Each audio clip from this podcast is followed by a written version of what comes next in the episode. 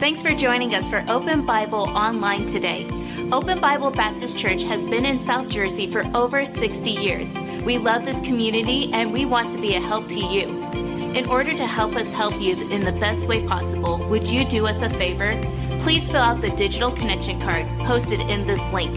Here you could post prayer requests and also ask any questions you may have about Open Bible. If you'd like to give today, you could give online in less than 2 minutes. Visit OpenBibleNJ.org for more information. Thanks again for joining us today. Now enjoy the service. Would you guys welcome Pastor Kurt as he comes to speak with us tonight? Thank you. Well, what a wonderful opportunity to be back tonight. You came back. Thank you. I'm honored by that. I am. And as a preacher, sometimes I wonder if anyone will ever come back again to hear me again. And by the way, it does my heart good to see a church full on a Sunday night like this. And that's a wonderful thing. And to know that you knew who was preaching and you still came. That really does my heart good. And we are thrilled to be here. And it's a privilege for my wife and I to be your guests this weekend. And thank you. And thank you for a high day of a Christmas celebration Sunday to be able to be in your church and preach. And we've had a great time here visiting. We had a great lunch this afternoon and enjoyed the time with the Fentons there today. And thank you all so much for the laughs and the fun and the talk. And your church family is so kind. We're used to Southern hospitality. This is South Jersey, so this is Southern hospitality going on here. And y'all been so kind and talking and the smiles. As a preacher, I think sometimes, and I've been where you're at, now I'm standing up here, so I know both sides of this equation. Sometimes we don't think about what we look like when we're looking or listening to someone. And y'all put smiles on your face and you interact, and I appreciate that. That helps me a whole lot. It helps me to know that there's a joy in there and a happiness, and what's being said sinks in just a little bit. And so I didn't have my wife stand this morning. My wife, Christy, would you stand for just a moment? We've been married for almost 28 years now, and having the time of our life. January 1st is our anniversary, so we'll celebrate one right around the corner here. And God's been so good to us. And some of you had commented on the message this morning. I tell you, my wife wrote my messages. Oh, by the way, she was 12 when I married her, in case you're trying to do the math in your brain. And that's legal in Tennessee. Some of y'all are laughing. That is legal in Tennessee. I'm just kidding. I know you're thinking, get on to the preaching, Copeland. Get on to the preaching. We're going to go to Daniel chapter 3 this evening. Daniel chapter number 3. It is a different message than what I felt. I've got two new messages here in my Bible, and this is not the one I thought I was supposed to preach today, and God changed that. So we're going to hit Daniel 3 here this evening. As you turn there, the Lord's allowed me to write a couple books, and I jokingly say, I've got the book, you provide your own coloring crayons. But the first book I was able to write is this book here. It's entitled, Not Just Your Mommy and Daddy's Religion. I served as a youth pastor for 28 years and 26 years in the same church, nearly 26 years. And I have a passion and a burden for teenagers. Many teenagers have no idea what they believe. Truth is, most adults, the average adult in a church doesn't really know what they believe, or at least why they believe it. I was raised in a generation where if you asked a question, you were questioning authority and you got in trouble for asking the question. I remember we were sitting at the Bill Rice Ranch. I worked out at the Bill Rice Ranch as a teenager, and one guy raised his hand. We were having a meeting, and one teenager raised his hand and said, Papa D was the guy who we called Dickerson, Papa Dickerson. Kermit Dickerson was his name. We called him Papa D.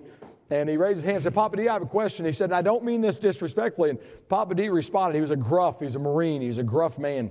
He said, son, if you have to say I don't mean any disrespect, that means disrespect. So don't even ask the question. I don't want to hear it. And we were like, nah. So I learned, I'm not going to ask any questions. I'd ask a question to my parents, and sometimes they get backhanded.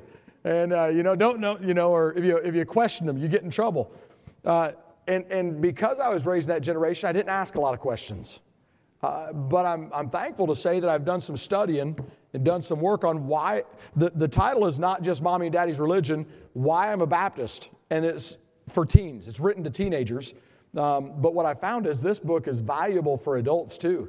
It goes through the fundamentals of the faith, in the introduction what we believe are the fundamentals of the faith, the vicarious suffering of Jesus Christ on the cross, the virgin birth of Christ, the visible return of Christ, the inspiration, the verbal inspiration of the Scriptures, and the fundamentals of the faith. But then it goes into the Baptist distinctives. Why do we baptize like this? Why do we use the Bible we use? Those sorts of things. And just a valuable tool. I brought some of those. My wife will have those afterwards out back. If you'd like to get a copy, you're welcome to one. They're $10. If you don't have the money, we'll give you one, honestly. We want you to have the information, the material. It's just positive. We used it for family devotions. We used it in youth ministry studies back at the church I was at, and just wanted our young people to know what they believed and why. And a valuable tool. Daniel chapter number 3. We'll look at this passage of Scripture for just a few moments here this evening. And we kind of live in a this Christmas time. We live in a society where things really aren't going the way we want them to go. I think we could all agree with that. If we were to map out the future of America, we would probably change some things right now to help it go the right direction. And really, sometimes if you want to get depressed, turn on the news. Watch the news, and you won't be long, and you'll be depressed. You'll be thinking, by the way, if you're a teenager in the room, you're thinking, only old people watch the news. At least that's what my daughters tell me, and because I watch the news. But if you want to get a dose of just depression, just focus on the news for a couple weeks. And you'll just be ready to say, forget this mess, man. There's no hope. Our society's all messed up. And then we come into a Christmas time like this. And sometimes what I've noticed is Christmas time is an exciting time. It's a special time. It's a sweet time. But for some people, it's not so sweet. For some people, it's a heartache time. It's a hurtful time. It's a time you feel like you're all alone. Do you know what I know about a large group of people gathered on a Sunday night and in church? You know what I know is true about some of us in this auditorium this evening? Some of you in this auditorium, you feel as alone as you ever felt in your life. Some of you feel like Alexander and the terrible, horrible, no good, very bad day. You know, it's no one likes me, everyone hates me, I think I'll eat some worms. You know, and life is just the Eeyore, woe is me, I don't know what to do. You know, and I'm not saying that sarcastically. Some people are just lonely. Some of you in the room, you've buried a spouse. You've buried a family member. And the hurt's there. And you're coming up to what most people would say is the most wonderful time of the year. And for you, it's not necessarily the most wonderful time of the year because it's a lonely time. You ever felt alone? Really? By the way, it's not going to be a downer message. I know right now it probably feels like, good night. This is like a funeral dirge right now. You ever felt alone? You ever felt like there was no one there for you? I grew up with 3 older brothers. I was the punching bag. And some of y'all that are the youngest, you know. And by the way, let me just ask you, how many of y'all, you're the oldest in your family? You're the oldest. Go ahead and vote. If you're the oldest in your family, raise it up there good and high.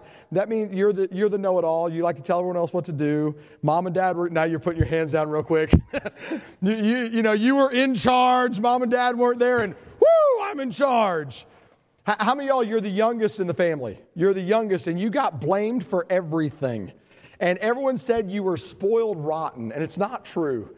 And amen. I know that. I'm the youngest in my family. How many of y'all, you're the middle child? You're the middle child in the family. You may be an adult, but you're the middle one. And your parents didn't even know your name.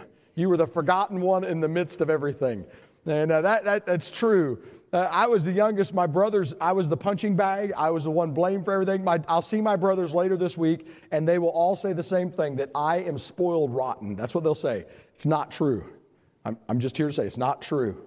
At least I'm going to stick to that story. You ever felt alone, though? You may have a big family and you feel alone. I remember, I told you this morning, my parents owned a roller skating rink. I remember we went to this church. My family didn't go, but I rode with the pastor to go to church. And this was I think it was a Sunday night. And I went to church there at Emmanuel Baptist Church in Mattoon, Illinois, and I enjoyed the service that Sunday night, and the pastor was dropping me back off at the house on his way back to his house. And so he pulled in the Rhythm and Roll Skate Center, and he let me out of the car, said, Kurt, we'll see you on Sunday, and he drove off, he and his family drove off, and I walked past, we had 2 Doberman Pinscher watchdogs, And I opened the gate, walked in the gate of that backyard at the roller skating rink. Our house was part of the building, and I walked past these Doberman pinchers, pushed them out of the way, wrestled with them for a second, and I went to the back door and I opened the back screen door, the storm door, and I reached for the big wooden door and the handle of that big wooden door, and I turned the handle and it was locked. And I was probably 9 years old, maybe, and I remember standing there at the back door and I was like, "All right, guys, this isn't funny.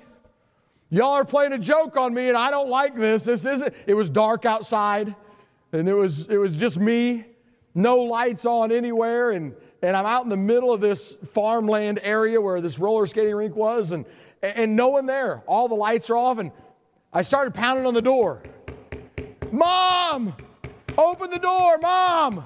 Mom, this isn't funny anymore. Open the door. I know you guys are just playing a joke." And no one came to the door.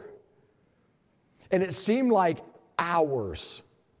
I was standing there, and I know you're thinking, that's so silly. I was so scared that night. I literally, Doberman pinchers, no one was going to mess with me. I had two Doberman pinchers right there beside me. But I was scared to death. The boogeyman lived out there, And I remember I was so scared, I turned my feet outwards and I stood between the big wooden door and the storm door, and I pulled that storm door shut, and I was pinned between the two doors so that no one would see me, and I literally stood there in between those two doors crying, yelling, "Mom, open the door, Mom, I'm scared." You ever felt, scenario's different. By the way, if that's the same scenario for you, that there's something weird going on. But you ever been there? You ever been at a point in your life where you felt like you were so alone and scared, wondering what you're going to do next? Can I tell you, you're never alone? The Bible says, I quoted the verse this morning, Hebrews 13:5. The Bible says, He will never leave you nor forsake you. You're never alone. We go to Daniel chapter number 3 in the Word of God here this evening. I want you to see this. I love this passage of Scripture. I love how God lays this out.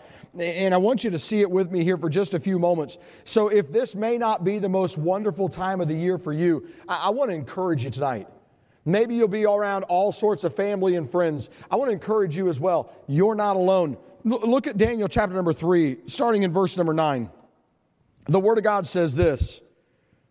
Then spake and said to King Nebuchadnezzar, "O king, live forever." Let me give you the background before we're picking up right in the middle of the story. The wise men went to the king Nebuchadnezzar and they puffed him up. They said, "Oh king, you're the greatest. We ought to make a statue for you, and you ought to make a decree that everyone bows and worships the statue of you. You're the king. Oh king, live forever." And the king said, "Hey, I kind of like that. Let's do that." And they made a law that everybody, when they heard the music, would bow and worship this golden statue, this image of the king.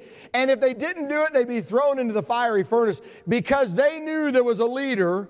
There was a young man named Daniel who said he would never bow and worship anybody but Jehovah God. And they knew that, so they were trying to set up Daniel, and you can study that in the previous parts of these passages in Daniel. But in Daniel chapter number 3, now these wise men come back to the king, and they say to the king, "Hey king, you made a decree, live forever, O king, but remember what you promised." And he says in verse number 10, "Thou, O king, hast made a decree that every man that shall hear the sound of the cornet, the flute, the harp, the sackbut, the psaltery, the dulcimer, and all kinds of music shall fall down and worship the golden image. And whoso falleth not down and worship, that he should be cast into the midst of the burning fiery furnace." By the way, that was law.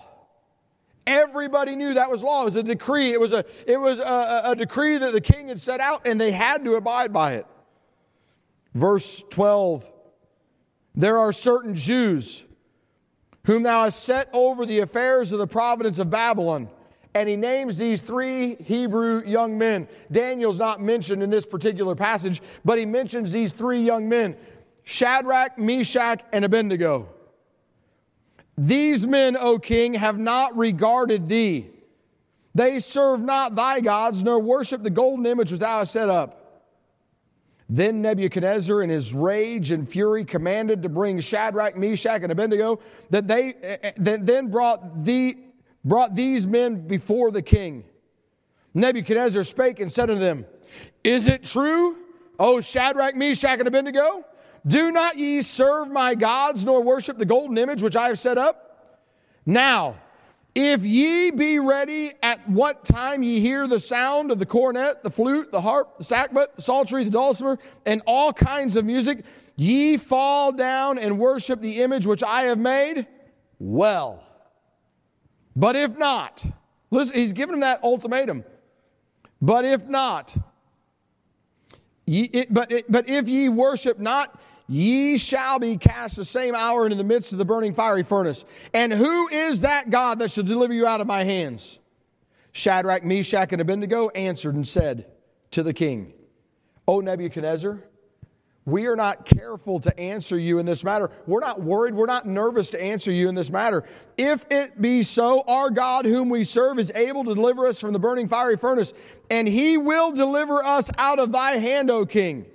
But if not, be it known unto thee, O king, that we will not serve thy gods, nor worship the golden image which thou hast set up. Then was Nebuchadnezzar full of fury, and the form of his visage was changed against Shadrach, Meshach, and Abednego. Therefore he spake and commanded that they should heat the furnace 7 times more than it was wont to be heated. And he commanded the most mighty men that were in his army to bind Shadrach, Meshach, and Abednego, and to cast them into the burning fiery furnace. Then these men, which were bound in their coats, and their hosen, and their hats, and their other garments, were cast into the midst of the burning fiery furnace. Therefore, because the king's command was urgent, and the furnace exceeding hot, the flame of the fire slew those men which took up Shadrach, Meshach, and Abednego. And these 3 men... Shadrach, Meshach, and Abednego fell down bound into the midst of the burning fiery furnace.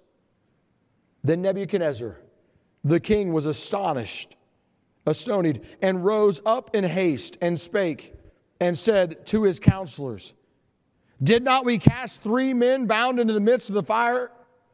They answered and said unto the king, True, O king.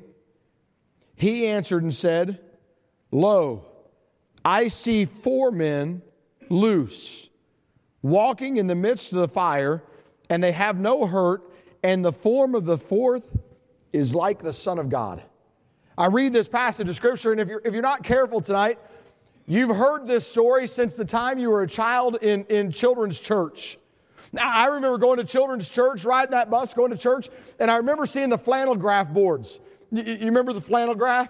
Before we had all this digital technology, and those papers would stick to the board, and the teacher would do those little... I remember watching the teacher tell the story of Shadrach, Meshach, and Abednego, and the big old flames coming up out of that fiery furnace, and the 3 Hebrew boys in that furnace, and the form of a 4th person, the Son of God in the fire with them. You know what I find out about this passage of Scripture that is true for us in 2021? Hey, don't miss this.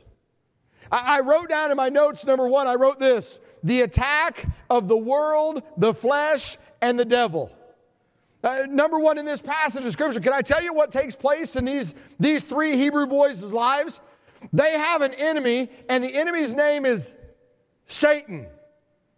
If you're not careful, you'll say the enemy's name was Nebuchadnezzar, wouldn't you? I mean, in the passage, it was Nebuchadnezzar whose countenance changed, whose anger was so great towards these 3 Hebrew boys. But can I tell you the honest truth of the matter is this: the enemy was not Nebuchadnezzar. The enemy in these guys' life was Satan. Hey, can I tell you the same thing's true in our lives in 2021? Every person under the sound of my voice, whether in this auditorium or joining us online, every person, we all have the same enemy in life, and his name is Satan, and he absolutely hates you. He hates me.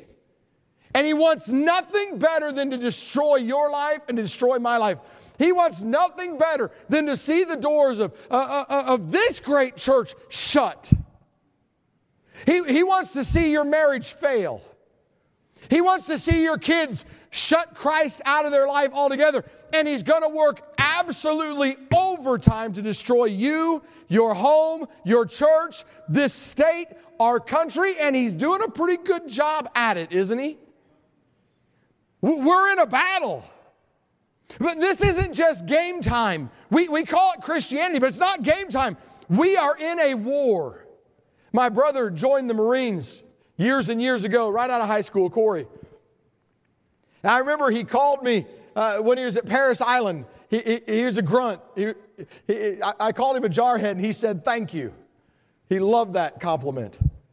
I remember he came home from the Marines, and when he came home, he started telling me some stories about what he went through in basic and then over in Iraq. And he was telling me some of those stories. And he said in basic training, he stood out in formation on Parris Island.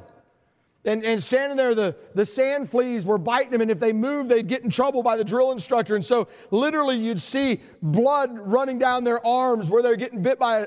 I couldn't even imagine. He said, you know what? There was no joking around in there. It was when the drill instructor was there, it was on, like Donkey Kong. I mean, there's no messing around. There was no joking around. It was preparing for battle. Hey, can I tell you, in our Christian life, we are in a battle. We have an enemy. Hey, Mom, it's worth it to fight against that enemy for the sake of your children. Dad, it's worth it to keep your family in church, to fight against that enemy, Satan, who hates your family. The Bible says this, be sober, be vigilant. For your adversary, the word adversary means enemy. For your adversary, the devil, as a cute little kitty cat, purrs up right against your leg. That's not what the Bible says, is it? Oh, help me out. Is that what the Bible says? No, he's not a little pet. He's not your friend. He hates you. He's your enemy. If you don't get anything else out of this message tonight, understand you are in a battle. And your enemy is Satan, and he absolutely hates you. And the same thing was true with these three Hebrew children. Here the king made a decree and said, everybody bow and worship. Everybody do this or else. And these three Hebrew boys said this. They said, no way, Jose. They didn't know Spanish. No way. We're not going to bow and worship this false image. Our God said, make no graven image. Don't worship anything else. And they're going to obey God. Hey, can I tell you? We have the same command. Our command is to obey God. You're in a battle. You're in a battle for your home. You're in a battle for your church. You're in a battle for your life. You're in a battle for your country. And our battle is against Satan. Hey, can I remind you that over and over again tonight? Our enemy is Satan. Your enemy is not that coworker who offended you. Hey, teenager, your enemy is not mom and dad. Although sometimes it may seem like it. Hey, parent, your enemy is not your child. It's not your family member who told you off. That's not your enemy. We are in spiritual warfare.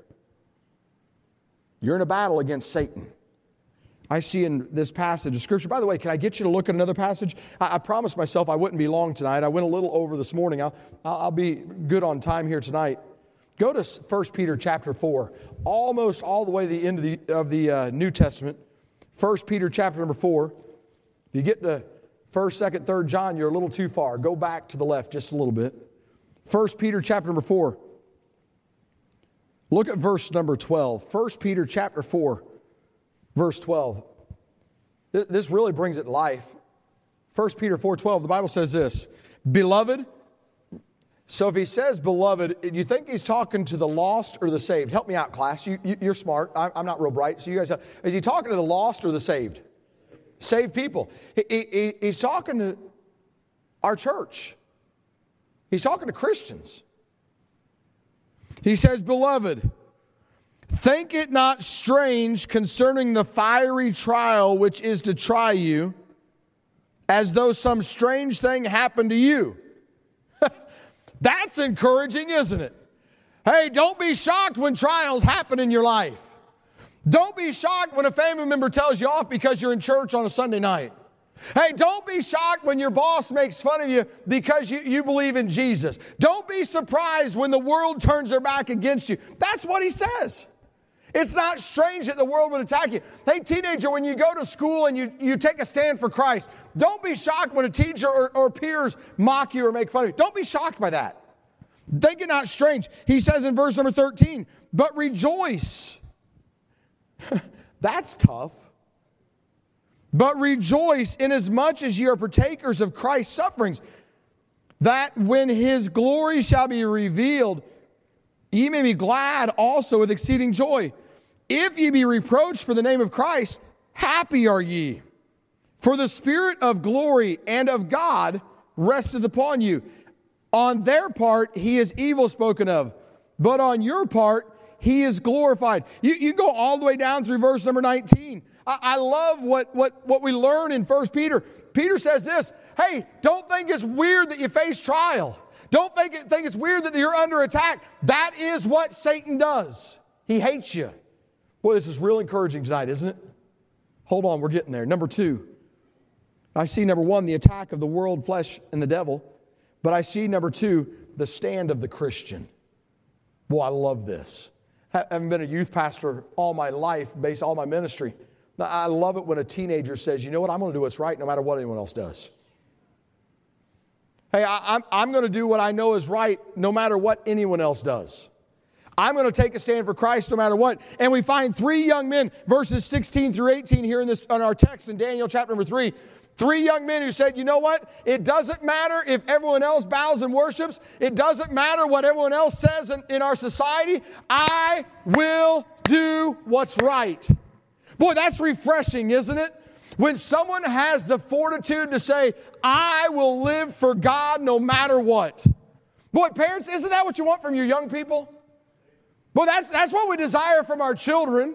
That's what we desire from our leadership. That's what we desire from people around us. Hey, can I tell you, the Bible's not written just for our children in our home. It's not just written for leadership. It's written for every one of us. And here in this passage of Scripture, these three Hebrew boys said, you know what? No matter what everyone else in society does, I will stand for Christ. You say, well, you're getting a little heated under the collar. Oh, no, I'm just passionate. Because you know what we're lacking in America? In our churches in America? People who are willing to stand for Christ. People who are willing to say, hey, no, the Bible says this, therefore that's what we're going to do.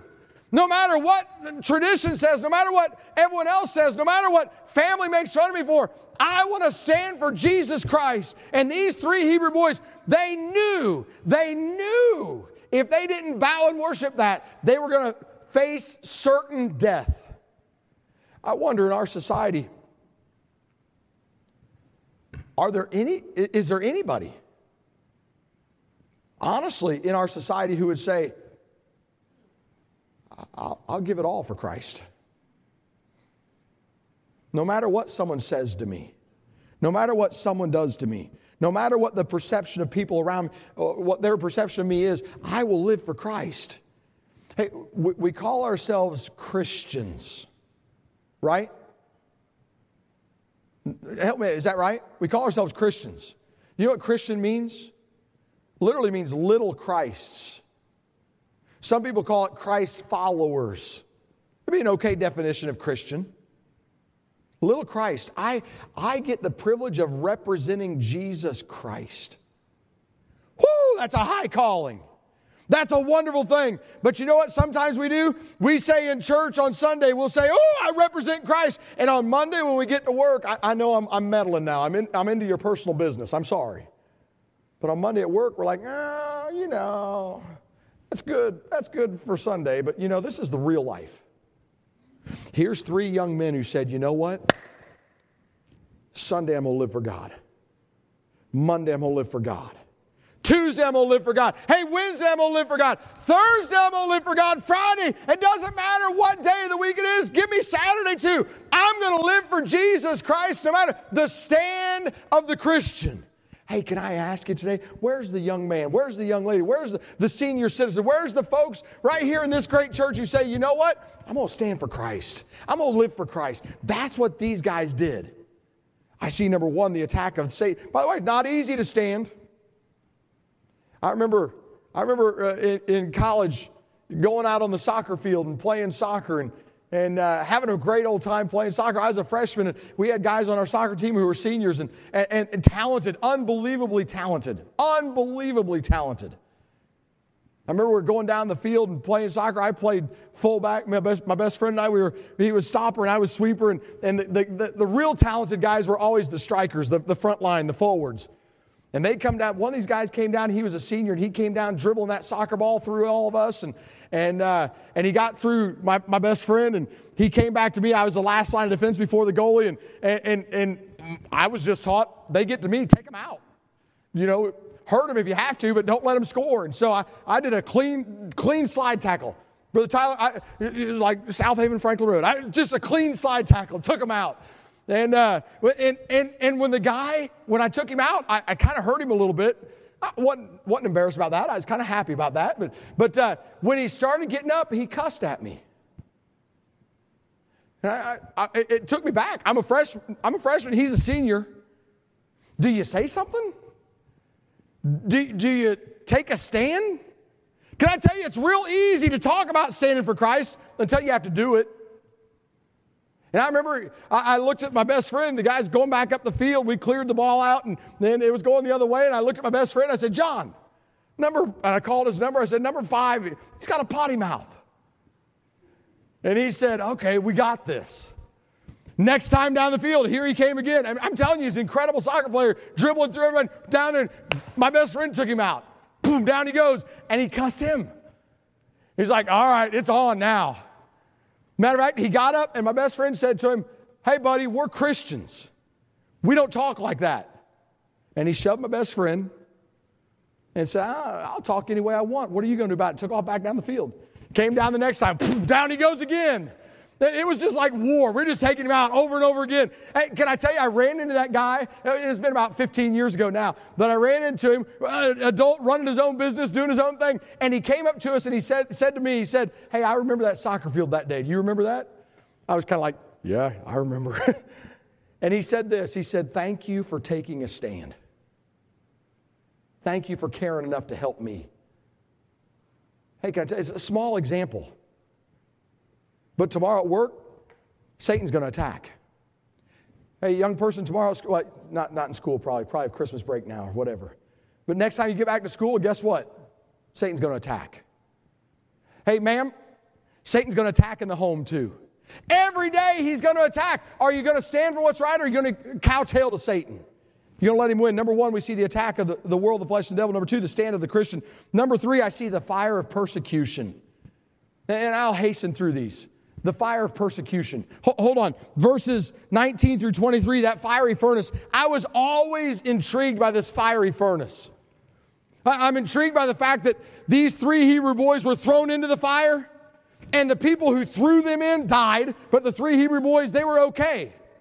And then I'm intrigued by, here's the king, he gets over close to the fire, and he can see into the fire, but he's not hurt. I don't understand all the layout of all this, but I do see this. There's a 4th man in that fire. But that doesn't stop the persecution that came. Hey, can I tell you, I'm thankful I live in America. I'm thankful I live in America. I'm not worried about soldiers coming through the back doors of the church tonight. I'm thankful that I can carry the Word of God and not worry about someone coming in and destroying my house to take all my copies. I'm thankful I live in America. I'm thankful that I'm not worried about being thrown in jail for proclaiming, thus saith the Lord. I'm thankful that I live in America. But can I tell you, we still suffer some persecution. Our persecution may not be being beat. It may not be being thrown in jail. I remember my mom and dad teaching me this whole saying. Maybe you've heard it. Maybe you can help me say it. Sticks and stones may break your bones, but words will never hurt you. Do you know that's a lie? Words do too hurt. They really do.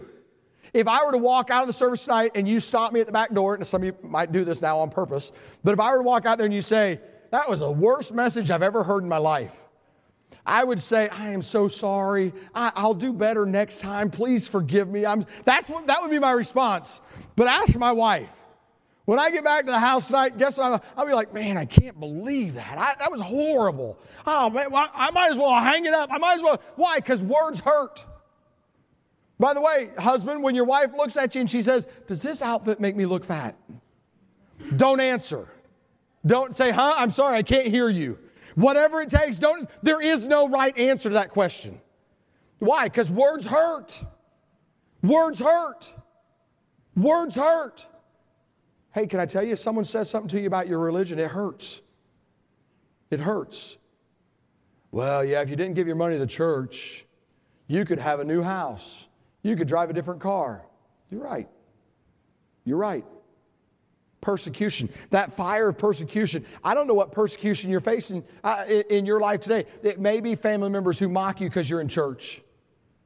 It may be that employers criticize you because you say you're a Christian. I don't know what persecution you face, but we all have this fire of persecution that we go through. So I see that fire of persecution, but I see number 4, and I love this. I'll stop with number 4. I had 5 points. I'll just give you 4. I see number 4, the friend, capital F-R-I-E-N-D. The capital friend in the fire. Hey, the Bible says that when the king Nebuchadnezzar looked down into that fiery furnace, he said, whoa, boys, hold up. Look down in that fire. I don't know for sure, but I think we threw 3 in that fire, didn't we? He's confirming it with all of his buddies. Hey, didn't we throw 3 in the fire? Yeah, we threw. Then why are there 4? Why are there 4 people in that fire? And then, I don't know how he knew this either, but then he says, and the 4th is like the Son of God. How he knew that, I don't know. Hey, can I tell you this? The same God that Shadrach, Meshach, and Abednego served some 4,000 years ago, that same God that they served is the same God that's the same yesterday, today, and forever. He's the same God that I got on my knees to and prayed to today. He's the same God that you open His Word and you spend time with it. We serve the same God. I don't know what you're facing. I don't know what trial in life there is in your life, but I know this. You're not alone. You can make it through the persecution. You can make it through the temptation. You can make it through the trial. I can't answer all the questions of the whys. I don't know why the bad doctor's reports come in. I don't know why. I don't have an answer for that. I don't know why family turns their back on you. I don't know why. I don't know why death comes calling in your household. I don't know. I don't understand. But I know this, you're not alone. You're not alone. You may leave tonight, and I'm not trying to emotionalize anything. You may leave tonight, you may get in a car by yourself, you may drive to a house tonight, you may walk in the door alone, you may turn on the light alone, you may crawl into bed tonight alone. And you may feel like no one in this world cares. I'm here to tell you tonight, you're not alone. You're not alone. You put your head on that pillow tonight. He's a friend that sticketh closer than a brother. He cares about every detail of your life. He cares so much, He numbered the hairs of your head. For some of you, it didn't take too long. For some of us, it took a little bit longer. But He loves you and cares about you that much. That's the God we serve. You're not alone. I don't know what you're facing. I don't know the heartache. I don't know the pain. I don't know the tears that you're shedding when no one else is watching. But I'm here tonight to tell you this. He does know. It wasn't just for Shadrach, Meshach, and Abednego. It's for us. And the fire you're walking through right now that may seem to be unfair or very hurtful, to the point where you may want to wave that white flag of surrender. You may say, I quit. Hey, could I tell you? Don't quit. You're not alone. You have the King of Kings and Lord of Lords walking with you every step of the way. You ever heard the poem Footprints in the Sand? I know it's an older, most of y'all know what I'm talking about. I love it. You know why I love it? Because it's so true in all of our lives. And the older I get, I'm almost 51, the older I get, the more I realize how true that is. You ever turn around and sometimes look back at the footprints in the sand and all you see is that one set of footprints? And you want to question God, God, where have you been? God, you know the trial that's going on in my life. God, you know what's happening right now. You know the attacks that I'm facing. God, you know all the negative that's going on in my life. God, where have you been? And it's those times where God looks at you and says, my child, my precious child. Those times you've turned around and seen those one set of footprints, those are the times I picked you up and I carried you through. Hey, folks, I don't know. I know nothing. Colonel Klink. By the way, most people would say, amen, you don't know anything. I don't know what you're facing. I don't know what's going on in your life. I do know this. We all have an enemy. And he hates your guts. I don't even know if it's proper to say guts. I just did. I'm sorry. He hates you. He hates you. And he's going to attack every chance he gets in your life. But think it not strange, 1 Peter, concerning the fiery trials which try you. You're not alone. Tonight, can I challenge you with this? It's the most... I almost started singing it, but you'd get up and you'd walk out. It's the most wonderful time of the year. Sometimes it's not because you're lonely. Hey, can I tell you tonight? You're not alone. You're not alone. Can I challenge you? And I'm done. I've already gotten the cue. I'm done. You sit here tonight. Could I encourage you? One of the best ways to not feel alone is to pour yourself into someone else's life. Can I explain what I mean by that? Am I okay to move around? I hope I'm okay. That means this. I don't even know your name. I've picked on David too much today, so I'm going to skip you. What is your name? Tori. If I know that Tori's going through a hard time, even if I'm going through a hard time, do you know how I feel? How I release myself from my loneliness. I get my wife, and we go to Tori, and we do something special for Tori. You know what that does for me? It makes me stop looking at my pity party of what's going on in my life. It's God loving Tori through me and my wife. You feel lonely? Then don't sit at home and sulk and sour. Pour your life into someone else. Because sitting in this auditorium, there are people here tonight who feel alone. You wouldn't see it because we're professionals at putting on a show. We all are. You know that argument? We call them discussions. You know that discussion you had with your spouse before you came to church tonight? You know, you were in the car on the way here, and you were at each other's throat. Hey, honey, watch the road. Pay attention here. Yeah, you know you're going to kill us both. That discussion you had on the way here? I'm sorry, don't throw elbows. And I was not listening in on any conversation, so I don't know anything that was going on. But you know those times where you feel like you are all alone? You're not. And when you pour yourself into someone else's life, your focus is no longer on your troubles and your trials. Love others, because sitting in this auditorium tonight is your family. Your family. So love on them. Show them the love of Christ through you. You're not alone. Tonight I wanted to be an encouragement. I don't know what you're facing. I don't know what's going on. But I know this. You're not alone.